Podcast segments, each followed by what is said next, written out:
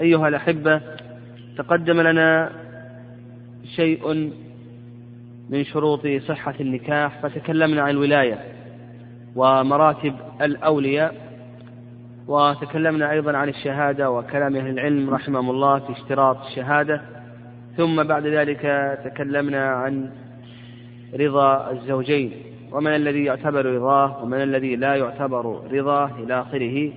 ثم بعد ذلك تكلمنا عن الكفاءة بين الزوجين وهل الكفاءة شرط لصحة عقد النكاح أو أنها شرط للزوم إلى آخره؟ آه ثم بعد ذلك آه ذكرنا شيئا من أحكام آه الإمام مع سيدهن إلى آخره وأيضا من أحكام الرقيق مع سيدهم. قال المؤلف رحمه الله في درس اليوم باب المحرمات في النكاح. المحرمات في النكاح المراد بهذا الباب الممنوع تزوجهن. والممنوع تزوجهن كما سيأتينا إن شاء الله أنه ينقسم إلى قسمين. آه، الأصل الأصل في النكاح هو الحل لأن الله عز وجل لما ذكر المحرمات قال وأحل لكم ما وراء ذلكم. فالله عز وجل عدد المحرمات. حرمت عليكم أمهاتكم وبناتكم وأخواتكم وعماتكم وخالاتكم وبنات الأخ وبنات الأخت. ثم قال الله عز وجل بعد ذلك وأحل لكم ما وراء ذلكم. وفي قراءة سبعية وأحل لكم ما وراء ذلكم. فأفاد هذا لأن الأصل هو الحل إلا ما جاء الشرع بتحريمه سواء كان ذلك في كتاب الله أو سنة رسوله صلى الله عليه وسلم. قال المؤلف رحمه الله وهن الأمهات والبنات والأخوات. نقول بأن المحرمات ينقسمن إلى قسمين. القسم الأول محرمات على التأبيد بمعنى أنها لا تحل للإنسان إلى يوم القيامة. والقسم الثاني محرمات على التأقيت.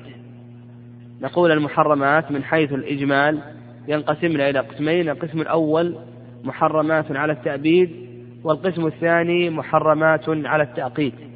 المحرمات على التأبيد ينقسمن إلى خمسة أقسام.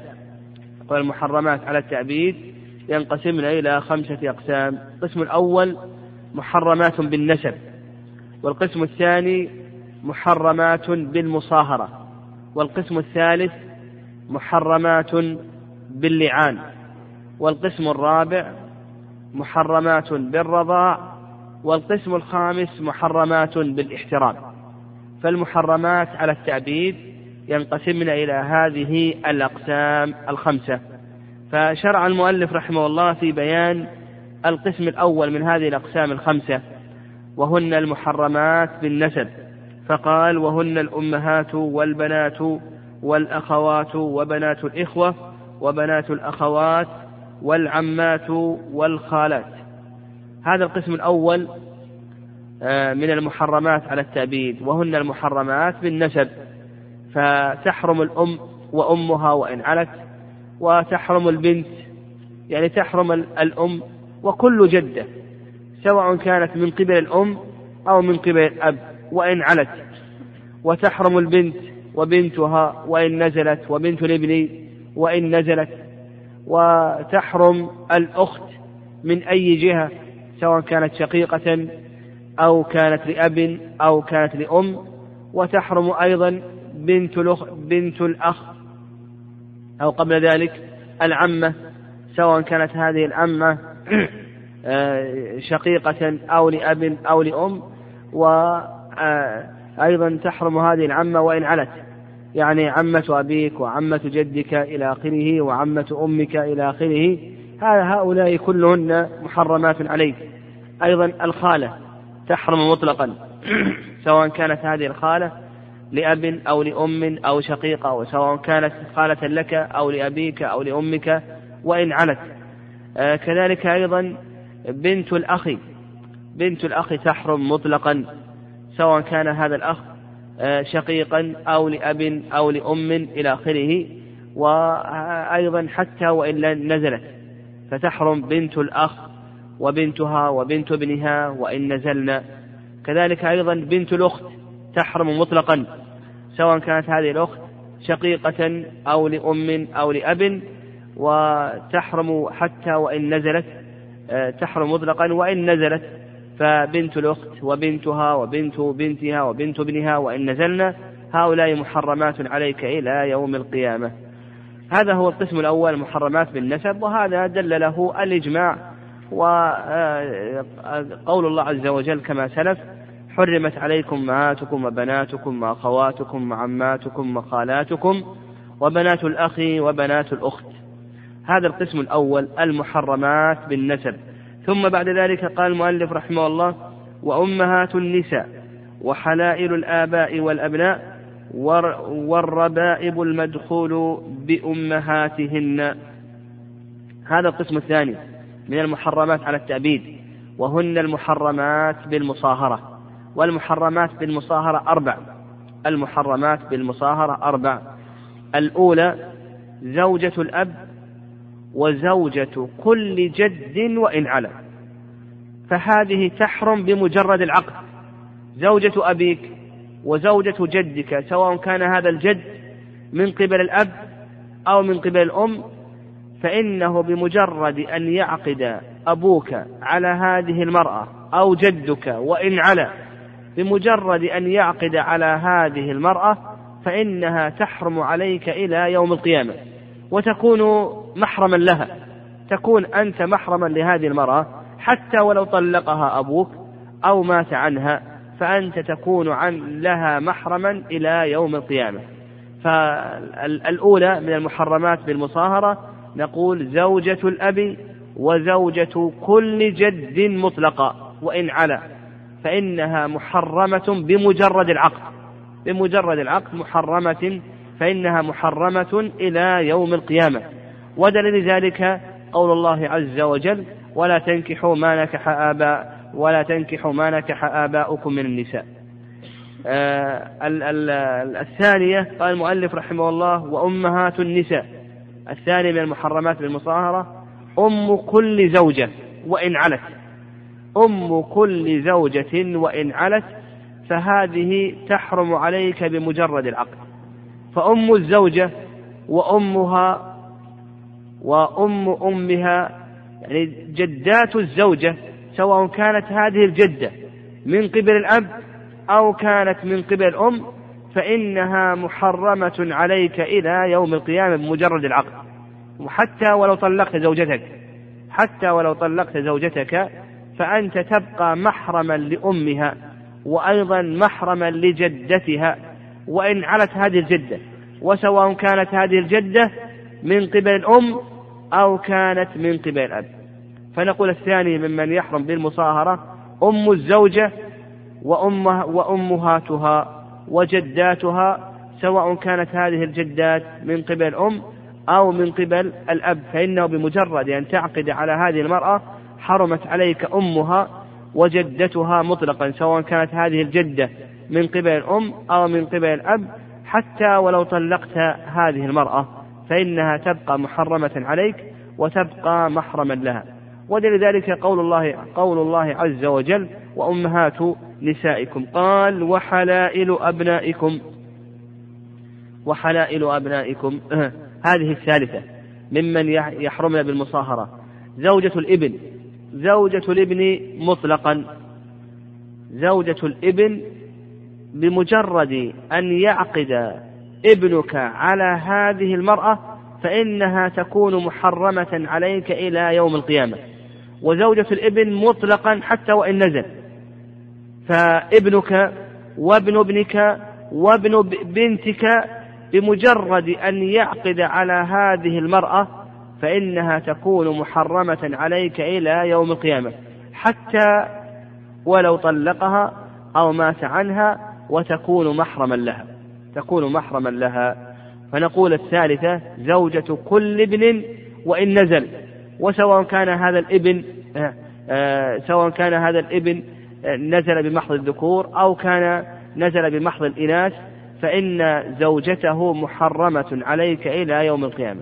فنقول زوجة الإبن وزوجة ابن الإبن وابنه وابن ابنه إلى آخره وإن نزل وزوجة ابن البنت و آه، آه، آه، ابن ابن البنت إلى آخره وإن نزل فإنها محرمة عليك إلى يوم القيامة بمجرد العقد.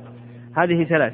قال والربائب ودليل ذلك قول الله عز وجل وحلائل أبنائكم الذين من أصلابكم الرابعة قال الربائب والربائب المدخول بأمهاتهن. هذه الرابعة ممن تحرم بالمصاهرة. الربيبة بنت الزوجة. بنت الزوجة هذه تحرم عليك إذا دخلت بأمها. يعني بمجرد أن تدخل بأمها تحرم عليك. لكن لو عقدت على أمها ثم طلقتها قبل أن تدخل بأمها فإنها لا تحرم عليك. الربيبة بنت الزوجة بنت الزوجة هذه تحرم عليك إذا دخلت بأمها دخلت بأمها. أما لو عقدت على أمها ولم تدخل بها ثم بعد ذلك طلقتها فإنها لا تحرم عليك. آه، وأيضا الربائب يحرمن عليك مطلقا. يعني بنت الزوجة وبنتها وإن نزلت. يعني بنت الزوجة وبنتها وبنت بنتها إلى آخره.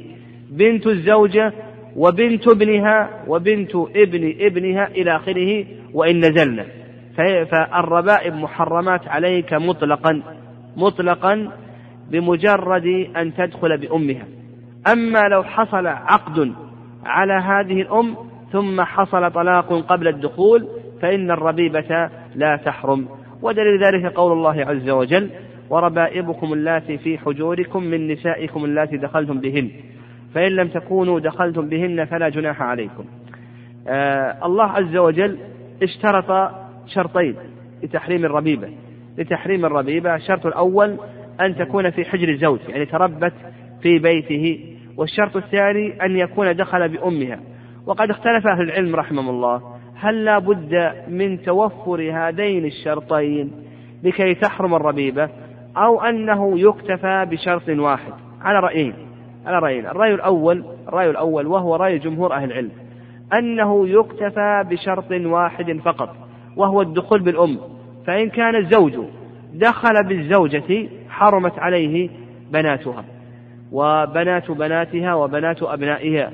وإن لم يكن الزوج دخل بالزوجة وإنما مجرد عقد عليها فإنه لا تحرم عليه الربائب حتى حتى يدخل بها. وهذا قول جمهور أهل العلم رحمهم الله. الرأي الثاني أنه لا بد من توفر هذين الشرطين. لا بد من توفر هذين الشرطين. أن أن أن يدخل الزوج بالزوجة وأن تكون هذه البنت قد تربت في حجر الزوج. فإن دخل بها دخل الزوج بزوجته ولها بنت لكن هذه البنت لم تتربى في حجره فإنها لا تحرم عليه. وهذا ذهب إليه طائفة ذهب إليه طائفة من السلف وهو مروي عن علي بن أبي طالب رضي الله تعالى عنه. والصواب في هذه المسألة ما ذهب إليه جمهور أهل العلم رحمهم الله وأنه يشترط شرط واحد فقط وهو الدخول بالأم.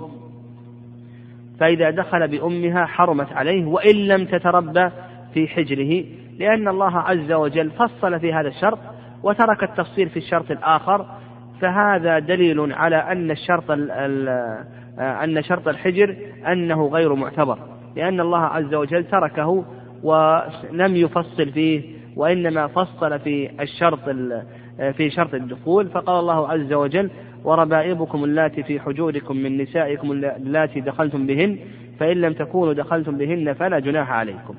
فقال الله عز وجل الله دخلتم بهن فإن لم تكونوا دخلتم بهن فلا جناح عليكم. ففصل في شرط الحجر. وهذا القول هو الصواب. وأيضا لا تحرم الزوجة الزوجة الربيبة لا تحرم إلا بالدخول بالأم بمعنى الجماع الوطن. فلو أن الزوج عقد على هذه الزوجة وخل بها واستمتع بها فهل تحرم عليه بنتها أو لا تحرم عليه بنتها؟ هذا موضع, موضع خلاف بين أهل العلم. والصواب في ذلك الصواب في ذلك أنها لا تحرم عليه لأن الله عز وجل قال وربائبكم اللاتي في حجوركم من نسائكم اللاتي دخلتم بهن فقال الله عز وجل بهن ولم يقل سبحانه عليهن. فدل ذلك على أنه لا بد من الوطء ولا بد من الجماع لكي تحرم الربيبة. فأصبح عندنا المحرمات بالمصاهرة أربع أربع. ثلاث يحرمن بمجرد العقد وواحدة لا تحرم إلا بالدخول. اللاتي يحرمن بمجرد العقد أم زوجة الأب وزوجة كل جد وإن علا سواء كان هذا الجد من قبل الأب أو كان من قبل الأم. آه الثانية زوجة كل ابن زوجة كل ابن وإن نزل وإن نزل هذا الابن سواء كان هذا الابن آه سواء كان هذا الابن آه نزل بمحض الذكورة أو نزل بمحض الإناث. فهذه تحرم بمجرد العقد. الثالثة آه، أم كل زوجة وجدة كل زوجة مطلقا وإن علت. فنقول أم الزوجة وجداتها مطلقا. سواء كن هذه هؤلاء الجدات من قبل الأب أو من قبل الأم فإنهن يحرمن بمجرد العقد. الرابعة الربيبة بنت الزوجة. بنت الزوجة مطلقا سواء كانت آه، بنتا لها أو آه، أو نزلت بنت ابنها أو بنت بنتها وإن نزلن فإنهن لا يحرمن إلا بالدخول بالزوجة. قال ويحرم من الرضاع هذا القسم الثالث من المحرمات على التأبيد التحريم بالرضاع وهذا التحريم بالرضاع هذا سيعقد له المؤلف رحمه الله كتابا مستقلا كتاب الرضاع سيأتينا إن شاء الله. قال ويحرم من الرضاع ما يحرم بالنسب ويحرم من الرضاع ما يحرم من النسب. وهذا دليله قول النبي عليه الصلاة والسلام في حديث عائشة رضي الله تعالى عنها يحرم من الرضاع ما يحرم من النسب. قال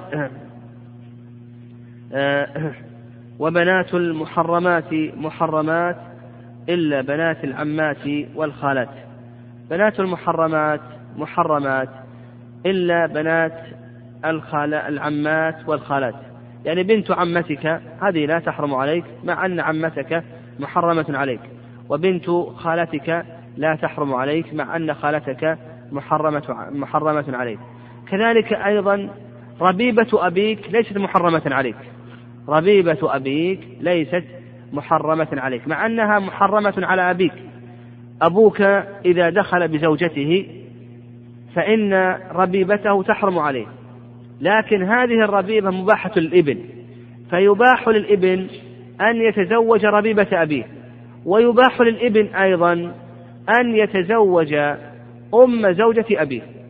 فلو فلو فلو أن أباك أو جدك عقد على امرأة وهذه المرأة لها أم هذه الأم محرمة على أبيك لكنها بالنسبة للابن حلال له.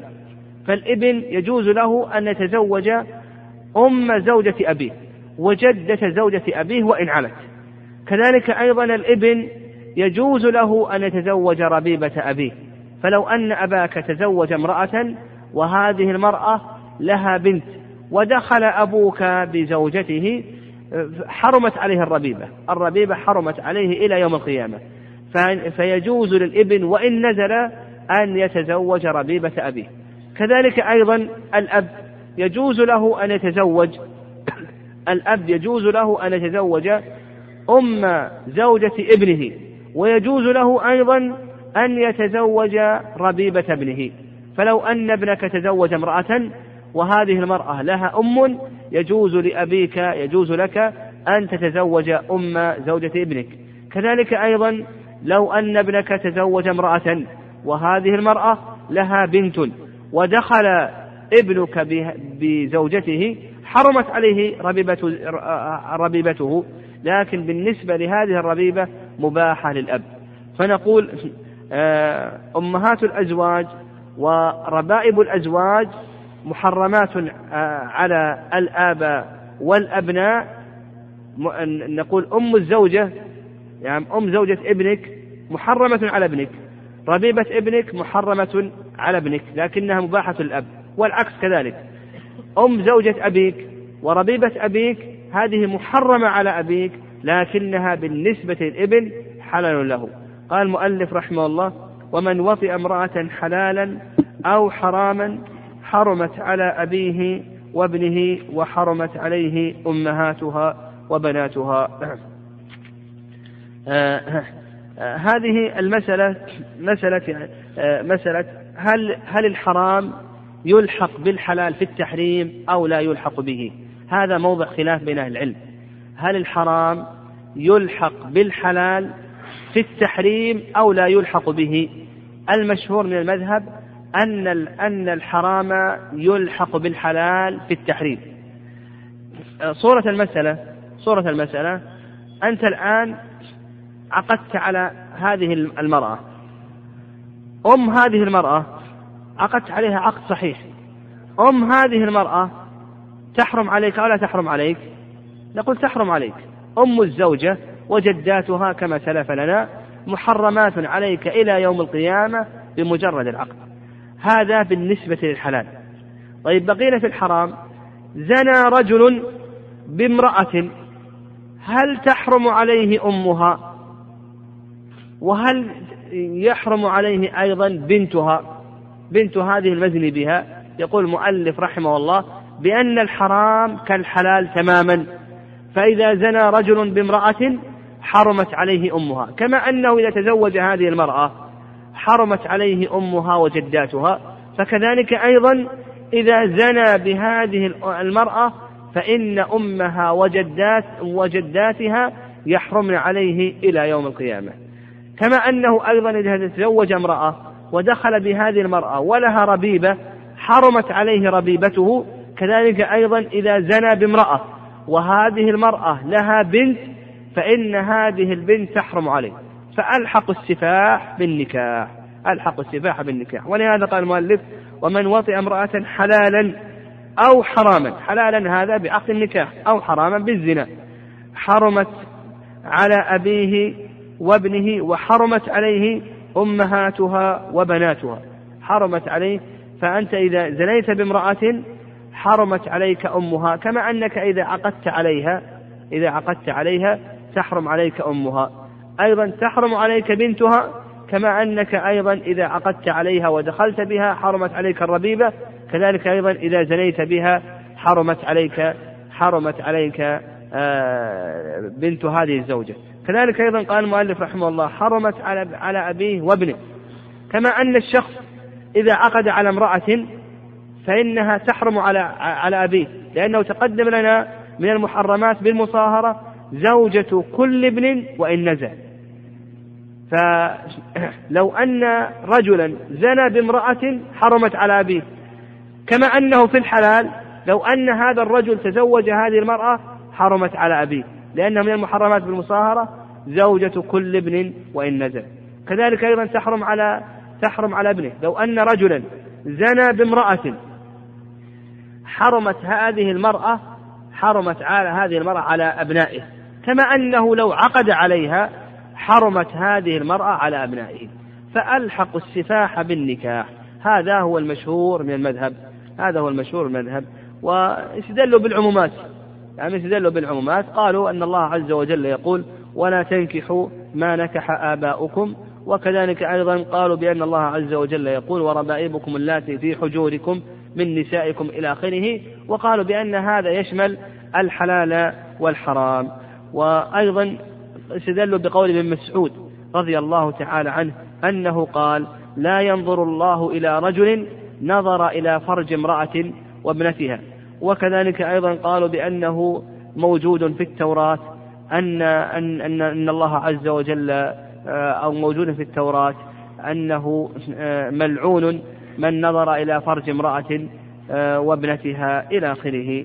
والرأي الثاني الرأي الثاني أن الأصل في ذلك الحل لقول الله عز وجل وأحل لكم ما وراء ذلكم وأن الرجل إذا زنى بامرأة فإن هذه المرأة لا تحرم على أبيه ولا تحرم على ابنه كما ذكر المؤلف رحمه الله.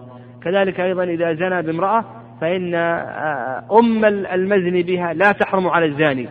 وكذلك أيضا بنت المزني بها لا تحرم على الزاني ولا نلحق السفاح بالنكاح. يعني هذا القول هو الصواب لأن الأصل في ذلك الحل. الأصل في ذلك الحل والمحرم شرعا كالمعدوم حسا. والمشهور من المذهب أنهم يعني ذهبوا إلى أبعد من ذلك. فقالوا لو أن لو أن رجلا لاط برجل يعني لو أن رجلا عمل عمل اللواط برجل فقالوا أيضا يحرم على هذا اللائط الذي لاط بهذا الرجل يحرم عليه أن يتزوج بنته ويحرم عليه أيضا أن يتزوج أمه. كما أنه إذا عقد على امرأة يحرم عليه أن يتزوج أم زوجته ويحرم عليه أيضا أن يتزوج بنت زوجته فكذلك أيضا إذا لاط بشخص فإنه يحرم عليه أن يتزوج أمه وكذلك أيضا يحرم عليه أن يتزوج آه، ابنته إلى آخره. والصواب في ذلك أن السفاح لا يلحق بالنكاح وأن المحرم شرعا كالمعدوم حسا. وإذا كان الشخص إذا كان الشخص له أن يتزوج المزني بها إذا تابت. يعني لو أن لو لو كان آه، لو لو زنى بامرأة ثم بعد ذلك تابت هذه المرأة وتاب الزاني له أن يتزوجها. فمن باب أولى له أن يتزوج أمها. من باب أولى له أن يتزوج له أن يتزوج بنتها. قال المؤلف رحمه الله فهذه ثلاث بقينا في الرابع التحريم بسبب اللعان. التحريم بسبب اللعان إذا حصل لعان بين الزوجين بعد أن يقذف الزوج زوجته بالزنا إذا قذف الزوج زوجته بالزنا فإنه يقال له البينة أو حد في ظهرك أو تلاعن. الأصل أن من قذف غيره بالزنا أنه يطلب منه أمران. إما البينة يأتي بأربعة شهود على ما ذكر من القذف بالزنا أو حد في ظهره. خرج عن هذا الأصل في الزوجين. خرج عن هذا الأصل في الزوجين. فبالنسبة للزوجين نقول البينة أربعة شهود تأتي على الزنا إذا قذف الزوج زوجته أو حد في ظهره أو يلاعن وإنما خرج في حق الزوجين لأن الزوج لا يقدم على قذف زوجته إلا وهو متيقن آه، ما يقول. لأنه في هذه الحالة هو يدنس فراشه ويلوث عرضه فجعل الله عز وجل له مخرجا وهو اللعان. فنقول له البينة أو حد في ظهره أو يخرج عن هذا يخرج عن هذا باللعان يخرج عن هذا باللعان. وإنما خرج عن هذا الأصل البينة أو حد في ظهره لأنه كما تقدم لنا أن الزوج لا يقدم على قذف زوجته إلا وهو متيقن. فجعل الله عز وجل له مخرجا. بخلاف الزوج فقد يقدم على القذف وهو كاذب. أما الزوج فالغالب الغالب أنه لا يقدم على ذلك إلا وهو متيقن فكوننا نطالبه بالبينة قد يتعذر ذلك وكوننا نجلده حدا في ظهره قد نظلمه في ذلك. فجعل الله عز وجل له مخرجا وهو اللعان فيتلاعن الزوجان بحضرة القاضي وإذا تم اللعان ترتبت عليه أحكام من هذه الأحكام الفرقة الأبدية إلى يوم القيامة. فإنه لا يجوز له أن يتزوج هذه المرأة إلى يوم القيامة. الخامس المحرمات بالاحترام وهن زوجات النبي صلى الله عليه وسلم. فأصبح عندنا القسم الأول المحرمات على التأبيد وهن خمسة أقسام.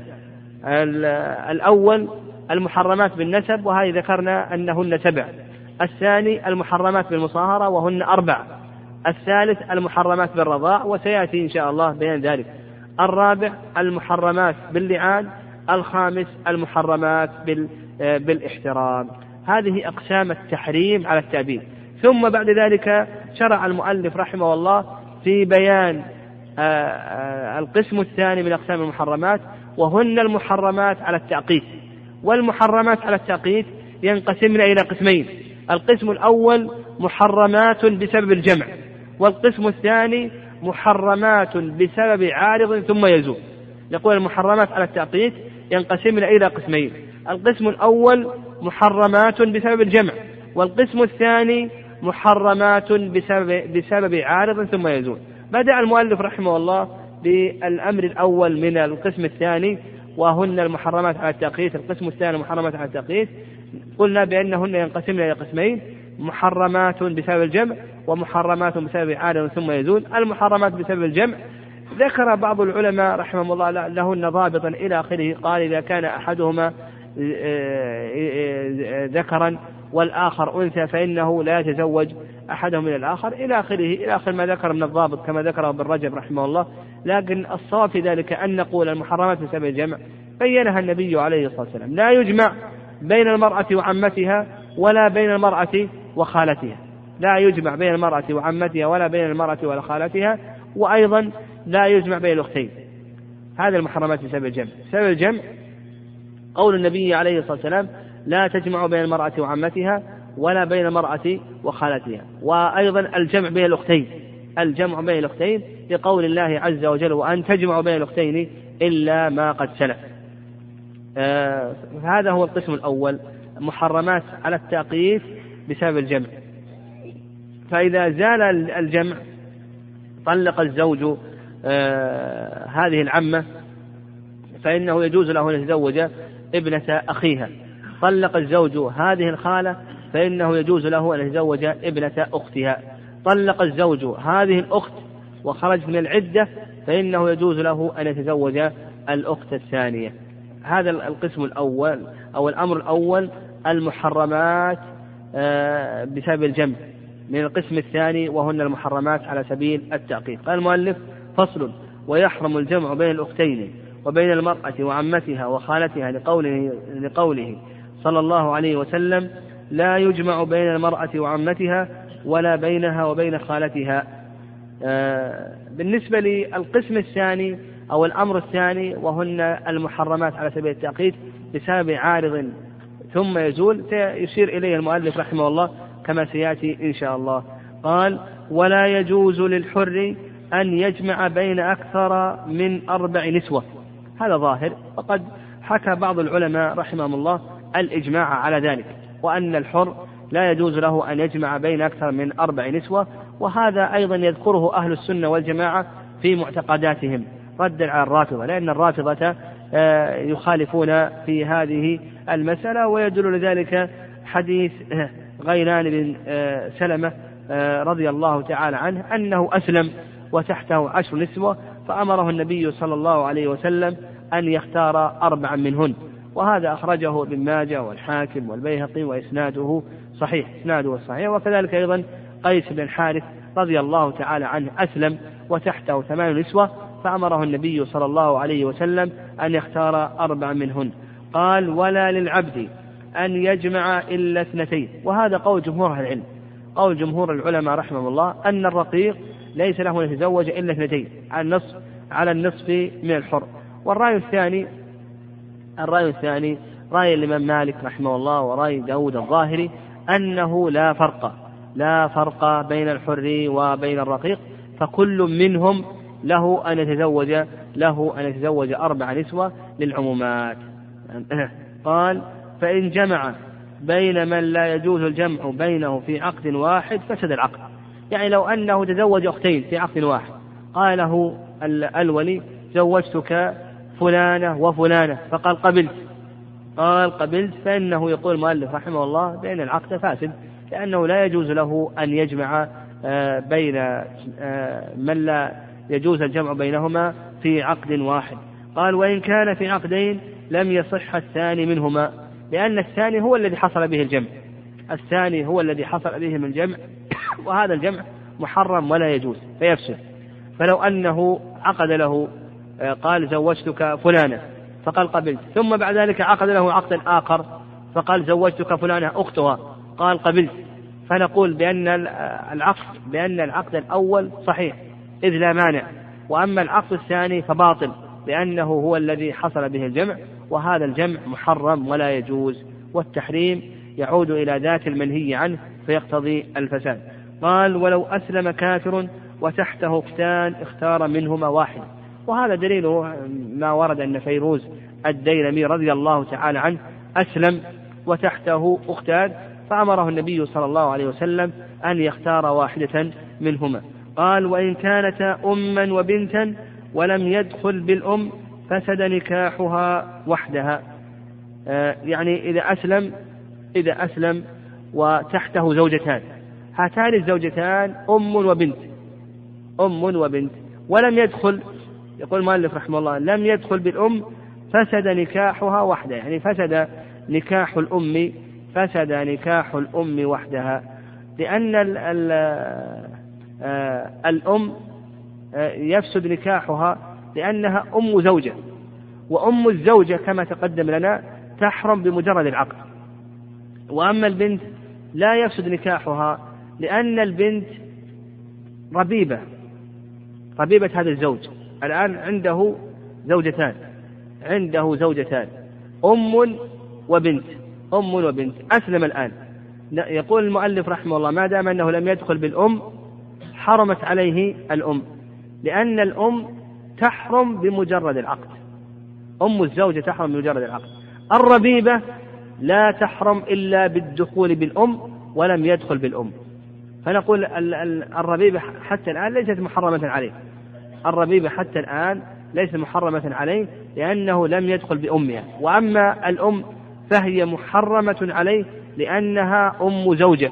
وأم الزوجة تحرم بمجرد العقد. فإذا أسلم وتحته هذه الأم والبنت فنقول فسد نكاح الأم لأن الأم يفسد آه، الأم تحرم على الزوج بمجرد العقد على البنت وهو الآن عقد على البنت. فنقول هذه نكاحها فاسد. وأما الربيبة فهذه لا تحرم على الزوج إلا بالدخول بالأم ولم يدخل بالأم. فالربيبة آه، لا مانع آه، في نكاحها فيبقى النكاح يثبت النكاح. وأما الأم فإنه يفسد نكاحها لأنه سبق لنا أن مجرد العقد على الزوجة يحرم الأم. قال وإن كان دخل بها فسد نكاحهما وحرمتا على التأبيد. فسد نكاحهما لأن الأم أم زوجة تحرم مجرد العقد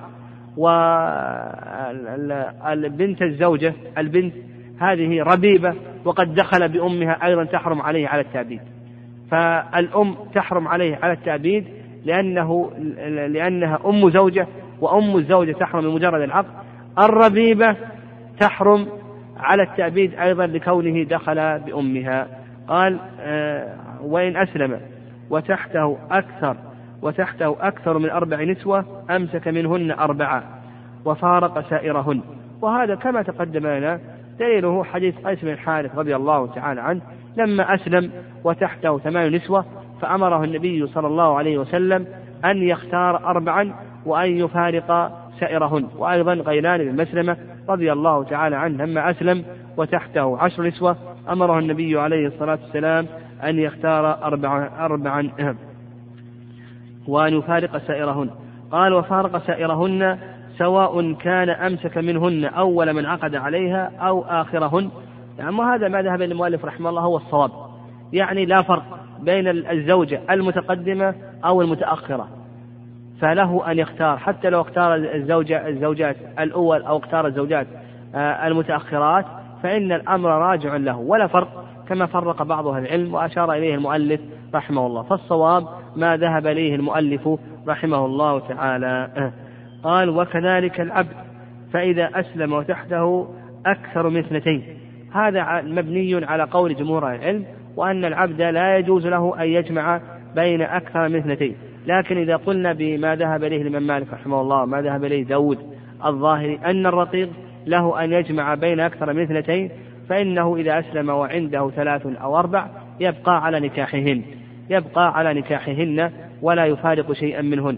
قال ومن طلق امرأة ونكح أختها أو خالتها أو خامسة في عدتها لم يصح سواء كان الطلاق رجعيا أو بائنا. هنا الآن المؤلف رحمه الله شرع في الأمر الثاني وهن المحرمات على التأقيت بسبب عارض ثم يزول. بسبب عارض ثم يزول. تقدم لنا أن القسم الثاني من المحرمات محرمات على التأقيت. والمحرمات على التأقيت ينقسمن إلى قسمين. القسم الأول محرمات بسبب الجمع. والمحرمات بسبب الجمع لا يجمع بين المرأة وعمتها ولا بين المرأة وخالتها ولا يجمع بين الأختين. القسم الثاني محرمات بسبب عارض ثم يزول. والمحرمات بسبب عارض ثم يزول هذا تحته أمور أو ينقسم إلى أقسام. القسم الأول المحرمة بسبب العدة. المحرمة بسبب العدة. آه، فلا يجوز أن أن يعقد على المرأة في عدتها. يعني العدة إذا لم تكن للزوج فإنه لا يجوز أن يعقد على أن يعقد على المرأة في عدتها لقول الله عز وجل ولا تعزموا عقدة النكاح حتى يبلغ الكتاب أجله فالمعتدة محرمة بسبب عارض العدة حتى يزول هذا العارض. إلا إذا كانت العدة للزوج. إذا كانت العدة للزوج فإنه يجوز له أن أن أن يعقد عليها. فلو أن رجلا خالع زوجته فيجوز له وإذا خالع الزوج زوجته فإنه لا يملك أن يراجعها. لا يملك أن يراجعها. لكن إذا أراد أن يعقد عليها ورضيت المرأة فلا بأس في العدة. كذلك أيضا لو أن الزوج فسخ زوجته لفوات شرط أو لوجود عيب ثم بعد ذلك أراد أراد الزوج أن يعقد على زوجته فإن هذا لا بأس به. إذا أراد أن يعقد عليها في عدتها فلا بأس. أما إذا كانت العدة ليست للزوج ليست للزوج فإنه لا يجوز له أن يعقد عليها إذا كانت مطلقة أو مخلوعة أو مفسوقة أو متوفى عنها لا يجوز وتقدم لنا أيضا أن التصريح بالخطبة لا يجوز وإنما يجوز فقط التعريض لأن التصريح وسيلة إلى المحرم وهو العقد عليها في عدتها. آه، ودليله كما تقدم من قول الله عز وجل ولا تعزموا عقدة النكاح حتى يبلغ الكتاب أجله. كذلك أيضا إذا طلق امرأة فإنه ما يجوز له أن يعقد على على أختها في العدة. يعني في العدة لا يجوز أن يعقد على أختها حتى تنتهي آه، أختها من عدتها يعني لو أنه طلق هندا زوجته فإنه لا يجوز له أن يعقد على أختها ما دامت هند في العدة. ولا فرق بين الطلاق الرجعي والطلاق البائن. إذا كان الطلاق رجعي فالأمر ظاهر لأن هذه الرجعية هذه المطلقة له الرجعية زوجة. كما قال الله عز وجل وبعولتهن أحق بردهن في ذلك. فيكون جمع بين زوج جمع آه، بين زوجتين أو بين أختين. جمع بين أختين. يعني إذا طلق هندا وهند لا تزال في عدتها وهي رجعية رجعية فإنه لا يجوز له أن يتزوج أختها. لأن الرجعية زوجة وهذه أصبحت أيضا زوجة ففيه جمع بين زوجتين. كذلك أيضا لو طلق العمة فإنه لا يجوز أن يتزوج ابنة أخيها لو طلق الخالة لا يجوز له أن يتزوج ابنة أختها ما دامت العمة والخالة في عدتها. إن كانت رجعية فالأمر ظاهر لأنها زوجة. فيكون جمع بين المرأة وعمتها وبين المرأة وخالتها وبين الأختين وكذلك أيضا يقول المؤلف رحمه الله حتى ولو كانت بائنا. يعني حتى ولو طلقها آخر الطلقات الثلاث. آخر الطلقات يعني طلق زوجته هذه آخر الطلقات الثلاث. فهل له أن يتزوج أختها وزوجته الأولى في عدتها؟ يقول المؤلف رحمه الله لا يجوز له أن يتزوج أختها. وهذا قول جمهور أهل العلم رحمه الله. وهذا هو الأقرب والأحوط لأن آثار الزواج لا تزال باقية. ما دامت العدة الزوجة الأولى آثار الزواج لا تزال باقية فإنه لا يجوز له في هذه الحال لا يجوز له في هذه الحال أن ينكح الأخت حتى ولو كان طلاق الأخت الأولى بائنا ما دامت في العدة نقول انتظر حتى تنتهي العدة. كذلك أيضا ابنة الأخ لا يجوز له أن يتزوجها ما دامت العمة في عدتها. أو بنت الأخت لا يجوز له أن يتزوجها ما دامت الخالة في عدتها حتى ولو كان الطلاق بائنا آخر الطلقات الثلاث لا تحل له حتى تنكح زوجا غيره. ونقول لا يجوز له وهذا قول جمهور أهل العلم آه، لأن آثار النكاح لا تزال باقية. ولهذا قال المؤلف رحمه الله سواء كان الطلاق رجعيا أو بائنا قال آه، هذه الأمر الأول ما يتعلق بالعدة آه، أو المعتدة يعني المحرمات بسبب عارض ثم يزول. المعتدة الثاني المحرمة. المحرمة هذه محرمة تأقيتا إلى أن إلى أن آه، تحل من عمر من إحرامها سواء كان الإحرام بالحج أو العمرة. واعلم أنه عندنا ثلاث عندنا ثلاثة الولي والزوج والزوجة. إذا كان أحدهما محرما فالعقد غير صحيح. إذا كان الولي محرما والزوج حلال والزوج حلال فإنه لا يصح العقد. أيضا إذا كانت الزوجة محرمة والزوج والولي حلالان لا يصح العقد.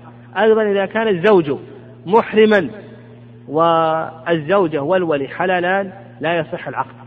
عندنا الزوجة أو الزوج أو الولي. إذا كان أحدهما محرما فإن العقد لا يصح حتى يحل من إحرامه. لقول لحديث عثمان رضي الله تعالى عنه أن النبي صلى الله عليه وسلم قال لا ينكح المحرم ولا ينكح. لا ينكح المحرم ولا ينكح. آه الأمر الثالث الأمر الثالث المطلقة ثلاثا. المطلقة ثلاثا هذه محرمة على التأخير. حتى تنكح زوجا غير زوجها الأول. فإنها محرمة على زوجها على التعقيد حتى تنكح آه، زوجا غير زوجها الأول. لا بد أن يكون النكاح صحيحا ولا بد أيضا أن يطأ. يعني بشروط ذكره العلماء رحمه الله. لا بد من الوطء. لا بد أن يكون نكاح صحيح ليس نكاح تحليل. وأيضا لا بد أيضا من الوطء في القبل. لا بد من الوطء في القبل. آه، ولا بد أن يكون هذا الوطء في نكاح. وهل يشترط ولا بد أيضا من انتشار الذكر؟ وهل يشترط الإنزال أو لا يشترط الإنزال؟ صحيح في ذلك أنه لا يشترط الإنزال لقول الله عز وجل فإن طلقها فلا تحل له من بعد حتى تنكح زوجا غيره. الرابعة أو الأمر الرابع ممن محرم على التأقيت لعارض ثم يزول الزانية.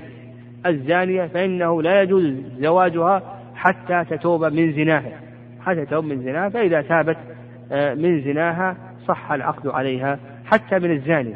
حتى من الزاني. لو أن الزاني تاب وتابت الزانية فإنه لا فإنه يصح الزواج آه، لكل واحد منهم بالآخر. لقول الله عز وجل الزانية لا ينكحها إلا زان أو مشرك. فالزانية لا تحل حتى تتوب من زناها. كذلك أيضا الصواب أنه لا فرق بين الزاني والزانية. كما هو المشهور من مذهب الإمام أحمد رحمه الله يفرقون بين الزاني والزانية. والصواب أيضا أن الزاني لا يصح نكاحه حتى يتوب من زناه. كذلك أيضا كالزانية تماما. الأمر الخامس الأمر الخامس الأمة. الأمر الخامس الأمة. الأمة بالنسبة للحر لا يجوز له أن يتزوجها. لا يجوز له أن يتزوجها إلا بشروط. نعم لا يجوز له أن يتزوجها إلا بشروط. آه، لأنه كما قال الإمام أحمد رحمه الله قال الإمام أحمد رحمه الله إن الحر إذا تزوج أمة رق نصفه لأن أولاده يكونون لأن أولاده يكونون أرقة. فالأمة التي تباع وتشترى لا يجوز للحر أن يتزوجها إلا بثلاثة شروط. إلا بثلاث شروط. الشرط الأول آه، الشرط الأول أن يعجز عن طول الحرة. الشرط الأول أن يعجز عن طول الحرة. يعني ما يستطيع مهر الحرة. لا يستطيع مهر الحرة. ودليل ذلك قول الله عز وجل ومن لم يستطع منكم طولا أن ينكح المحصنات المؤمنات. فمما ملكت أيمانكم من فتياتكم المؤمنات. فنقول الشرط الأول ألا يستطيع طول الحرة. يعني لا يستطيع مهر الحرة لقول الله عز وجل ومن لم يستطع منكم طولا أن ينكح المحصنات. هذا الشرط الأول. الشرط الثاني أن يخاف عنة العزوبة يعني مشقة العزوبة. إما لحاجة المتعة أو لحاجة الخدمة. لحاجة الخدمة أو حاجة المتعة. يعني يحتاج إلى هذه الزوجة حتى لو كانت أمة إما لتخدمه أو للمتعة. لقول الله عز وجل ذلك لمن خشي ذلك لمن خشي العنة منكم. الشرط الثالث ألا يكون عنده ثمن أمة يشتري به.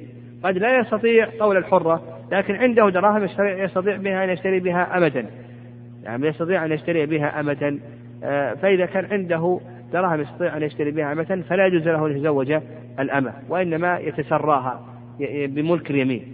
فيتوفرت هذه الشروط الثلاثة حل نكاح الأمة. أما إذا لم تتوفر هذه الشروط الثلاثة فإنه لا يحل نكاح الأمة. وقال شيخ الإسلام تيمية رحمه الله يحل نكاح الأمة مطلقا بشرط أن يشترط الزوج يعني يقول شيخ الإسلام إذا اشترط الزوج أن أولاده أحرار وليسوا أرقة جاز له أن يتزوج الأمة. لكن الصواب في ذلك ما ذهب إليه أكثر أهل العلم رحمه الله وأنه لا يجوز أن يتزوج الأمة إلا بهذه الشروط لأن الله عز وجل نص عليها في القرآن. ومن لم يستطع منكم طولا أن ينكح المحصنات إلى أن قال ذلك لمن خشي العنة منكم. فالله عز وجل اشترط هذين الشرطين وألحق العلماء رحمهم الله شرطا ثالثا وهو أن يعجز عن ثمن الأمة. ال ال ال الأمر السادس والأخير فيما يتعلق ب المحرمات على التأقيت لعارض ثم يزول الكافرة. الكافرة فإنه لا يجوز نكاحها حتى تسلم لقول الله عز وجل ولا تنكحوا المشركات حتى يؤمن ولا أمة مؤمنة خير من مشركة ولو أعجبتكم. فالكافرة لا يجوز آه، آه، للمسلم أن يتزوجها. وقال الله عز وجل لهن حل لهم ولا هم يحلون لهن. لكن استثنى من ذلك الكتابية آه، اليهودية أو النصرانية فإنه يجوز للمسلم أن يتزوجها. وقد اشترط العلماء رحمهم الله لذلك شروطا يعني لزواج الكافرة أو النصرانية اشترط شروطا. الشرط الأول أن يكون أبواها كتابيين.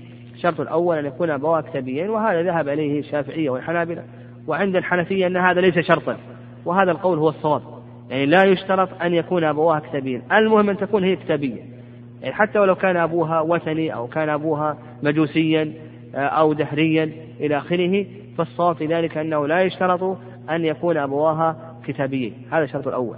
الشرط الثاني اشترطه أيضا بعض أهل العلم أن تدين بدين اليهود الخالص إن كانت يهودية أو تدين بدين النصارى الخالص إن كانت نصرانية.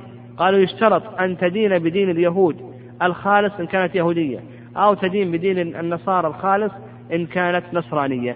وهذا أيضا الصواب في ذلك أنه لا يشترط لأن الله عز وجل ذكر عنهم أنهم يشركون بالله. وقالت اليهود عزير بن الله وقالت النصارى المسيح ابن الله. ومع ذلك قال الله عز وجل اليوم أحل لكم الطيبات وطعام الذين أوتوا الكتاب حل لكم وطعامكم حل لهم والمحصنات من المؤمنات. والمحصنات من الذين أوتوا الكتاب من قبلكم. فأباح الله عز وجل ذبائحهم وأباح نساءهم مع أنه ذكر عنهم أنهم يشركون بالله عز وجل. وقالت اليهود عزير بن الله وقالت النصارى المسيح بن الله. الصحيح أنه لا يشترط أن تدين بدين اليهود الخالص أو تدين بدين النصارى الخالص آه، إلى آخره. المهم يشترط أن تعتقد أنها نصرانية. أو تعتقد أنها يهودية. فإذا كانت تعتقد أنها على دين النصارى أو تعتقد على دين اليهود إلى آخره حتى آه، حتى وإن كانت معرضة عن دينها إلى آخره أو معرضة عن أكثر دينها إلى آخره. المهم لا تعتقد أنها مرتدة. لا تعتقد أنها مرتدة. فإذا كانت لا تدين بدين. لا تدين فإنها لا تحل. أما إذا كانت تعتقد أنها تدين بدين اليهود أو بدين النصارى وإن كان آه، وإن كانت لا تتمسك بالتعليم كما جاء في آه، كما جاء به موسى أو التعليم كما جاء به آه، عيسى عليه السلام. فالشرط الأول كما ذكرنا أن أن يكون أبواها كتابيين وهذا قلنا فيه نظر. الشرط الثاني أن تدين بالدين الخالص وهذا أيضا فيه نظر. فالصواب في ذلك أنها تحل آه، ما دامت أنها تعتقد أنها نصرانية أو أنها يهودية. ومع ذلك يعني مع ذلك كما ورد عن عمر رضي الله تعالى عنه أنه منع الزواج من النصرانيات أو اليهوديات من باب آه، السياسة. وأنكر على حذيفة رضي الله تعالى عنه وأورد عليه حذيفة آه، أن يورد له دليل على التحريم فقال آه، قال عمر رضي الله تعالى عنه أخشى أن تتزوجوا الممسات منهن. أخشى أن تتزوجوا الممسات منهن. الشرط الثالث الشرط الثالث أن تكون حرة. يعني الشرط الثالث أن تكون حرة. يعني لا بد أن تكون فإن كانت أمة يهودية أو نصرانية فإنها لا تحل. لأن الأمة المسلمة لا تحل المسلم إلا بشروط فكيف بالأمة الكتابية؟ فنقول اشترطوا أن تكون مسلمة الشرط الأخير أن تكون عفيفة يعني أن تكون عفيفة من الزنا آه. هذه فيما يتعلق بالشروط آه. نكمل غدا إن شاء الله آه. نعم. يعني نأخذ بعض الأسئلة لأن الوقت قد انتهى. يقول يقول السائل ما هو التصرف الفضولي؟ يقول التصرف الفضولي أن الإنسان آه، يتصرف تصرفا في الأصل أنه لا يملكه. وهذا يكون في العقود في عقود المعاوضات والتبرعات والأنكحة. يعني مثلا يبيع سيارة صديقه أو سيارة أبيه إلى آخره الأصل أنه لا يملك هذا التصرف. هذا تصرف فضولي يعني يتصرف تصرفا في الأصل أنه لا يملكه. فهل ينفذ هذا البيع أو مثلا يزوج بنت زيد من الناس وهو لا يملك ليس من أوليائه. فهل ينفذ ذلك أو لا ينفذ إلى آخره؟ هذا ينفذ بالإجازة. يقول آه آه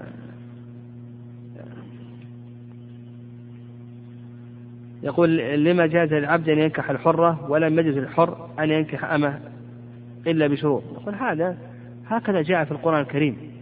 يعني الحر ليس أن يتزوج أمة إلا بشروط. نقول أولا هذا هكذا جاء في القرآن الكريم. وأيضا أشرنا إلى ذلك أن الإمام أحمد رحمه الله قال إن الحر إذا تزوج أمة رق نصفه. يعني لو أن لو أن الإنسان تزوج أمة تباع وتشترى وعقد عليها عقد نكاح فإن أولاده أرقة كلهم يكون أرقة للسيد. يعني ولهذا منع الشارع الحر أن يتزوج أمة إلا بهذه الشروط. آه، آه،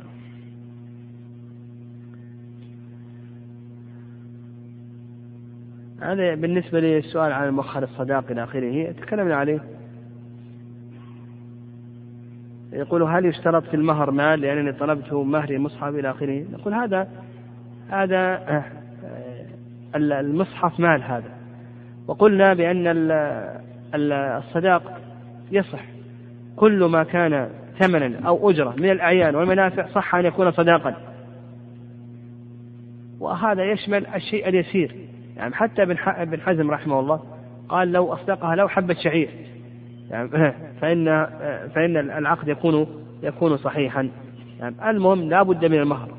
حتى ولو كان شيئا يسيرا. واليوم المصحف هذا من المهر. لأنه يباع ويشترى إلى آخره. يقول إذا فعل رجل فاحشة الزنا ثم تاب وتطهر بعد ذلك فهل إذا أراد أن يتزوج بعد ذلك فهل عليه عدم الزواج من امرأة طاهرة؟ أي هل يجب عليه أن يتزوج من امرأة كانت زانية مثله؟ لا. يقول لا يجب عليه هذا. إذا تاب الإنسان من الزنا فإنه يتزوج من أي امرأة. يعني لكن لا يتزوج من المحرمات التي آه، تقدم الكلام عليهن. قال إذا لم يأتي كفءا صالحا للمرأة هل لها تتزوج من غير كفء بدينه إلى آخره؟ يعني ليس بشرط أن يأتي المرأة رجل ملتزم تماما يطبق كل شعائر الإسلام. ما دام أن الإنسان لا, لا يعرف عنه الأمور التي سبق أن ذكرنا يعني ترك الصلاة أو آه، آه، عدم التوبة من الفاحشة إلى آخره فإن هذا لا بأس أن المرأة تزوجه أن تزوجه. كونه يأتي إنسان متمسك بشعائر الإسلام هذا أحسن وهذا هو الأولى قول النبي عليه الصلاة والسلام إذا أتاكم من ترضون دينه وخلقه فزوجوه لكن آه، كون المرأة آه، لا بد أن يكون آه، ملتزما إلى آخره هذا قد يكون فيه مشقة فيه صعوبة. إن أردت المرأة تنتظر فلها ذلك. ومثلا كان عليه بعض الملاحظات مثلا يسمع غنى أو غير ذلك فإنه لا بأس أن المرأة تقدم على التزوج. إذا كانت تطمع أنه يأتيها أحسن منه هذا أحسن كونها تنتظر. لكن قد أنها ما تطمع أنه يأتيها أحسن من هذا الشخص فنقول تتزوج.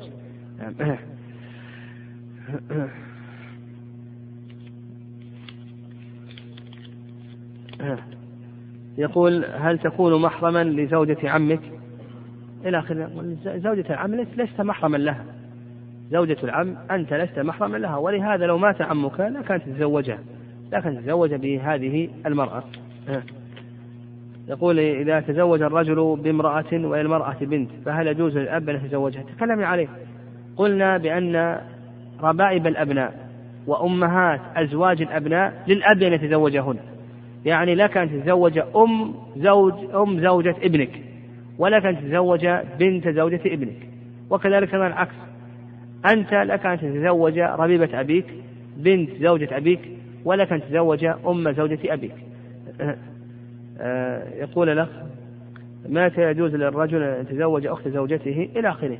يقول يجوز له أن يتزوجها إذا طلقها وانتهت عدتها كما تقدم لنا في الدرس. آه.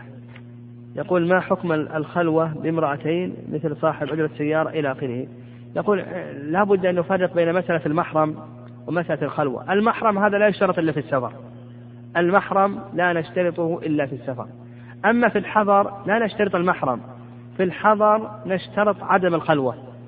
فإذا كان هناك رجل أجنبي ومعه امرأتان فإنه لا بأس ما دام أنه ما في محظور شرعي. لأن الخلوة الآن منتفية. ما نشترط أن يكون هناك محرم. فالمحرم إنما نحتاجه في السفر فقط اشترطه الشارع في السفر. أما في الحضر فإن المحرم ليس شرطا وإنما يشترط في الحضر عدم الخلوة.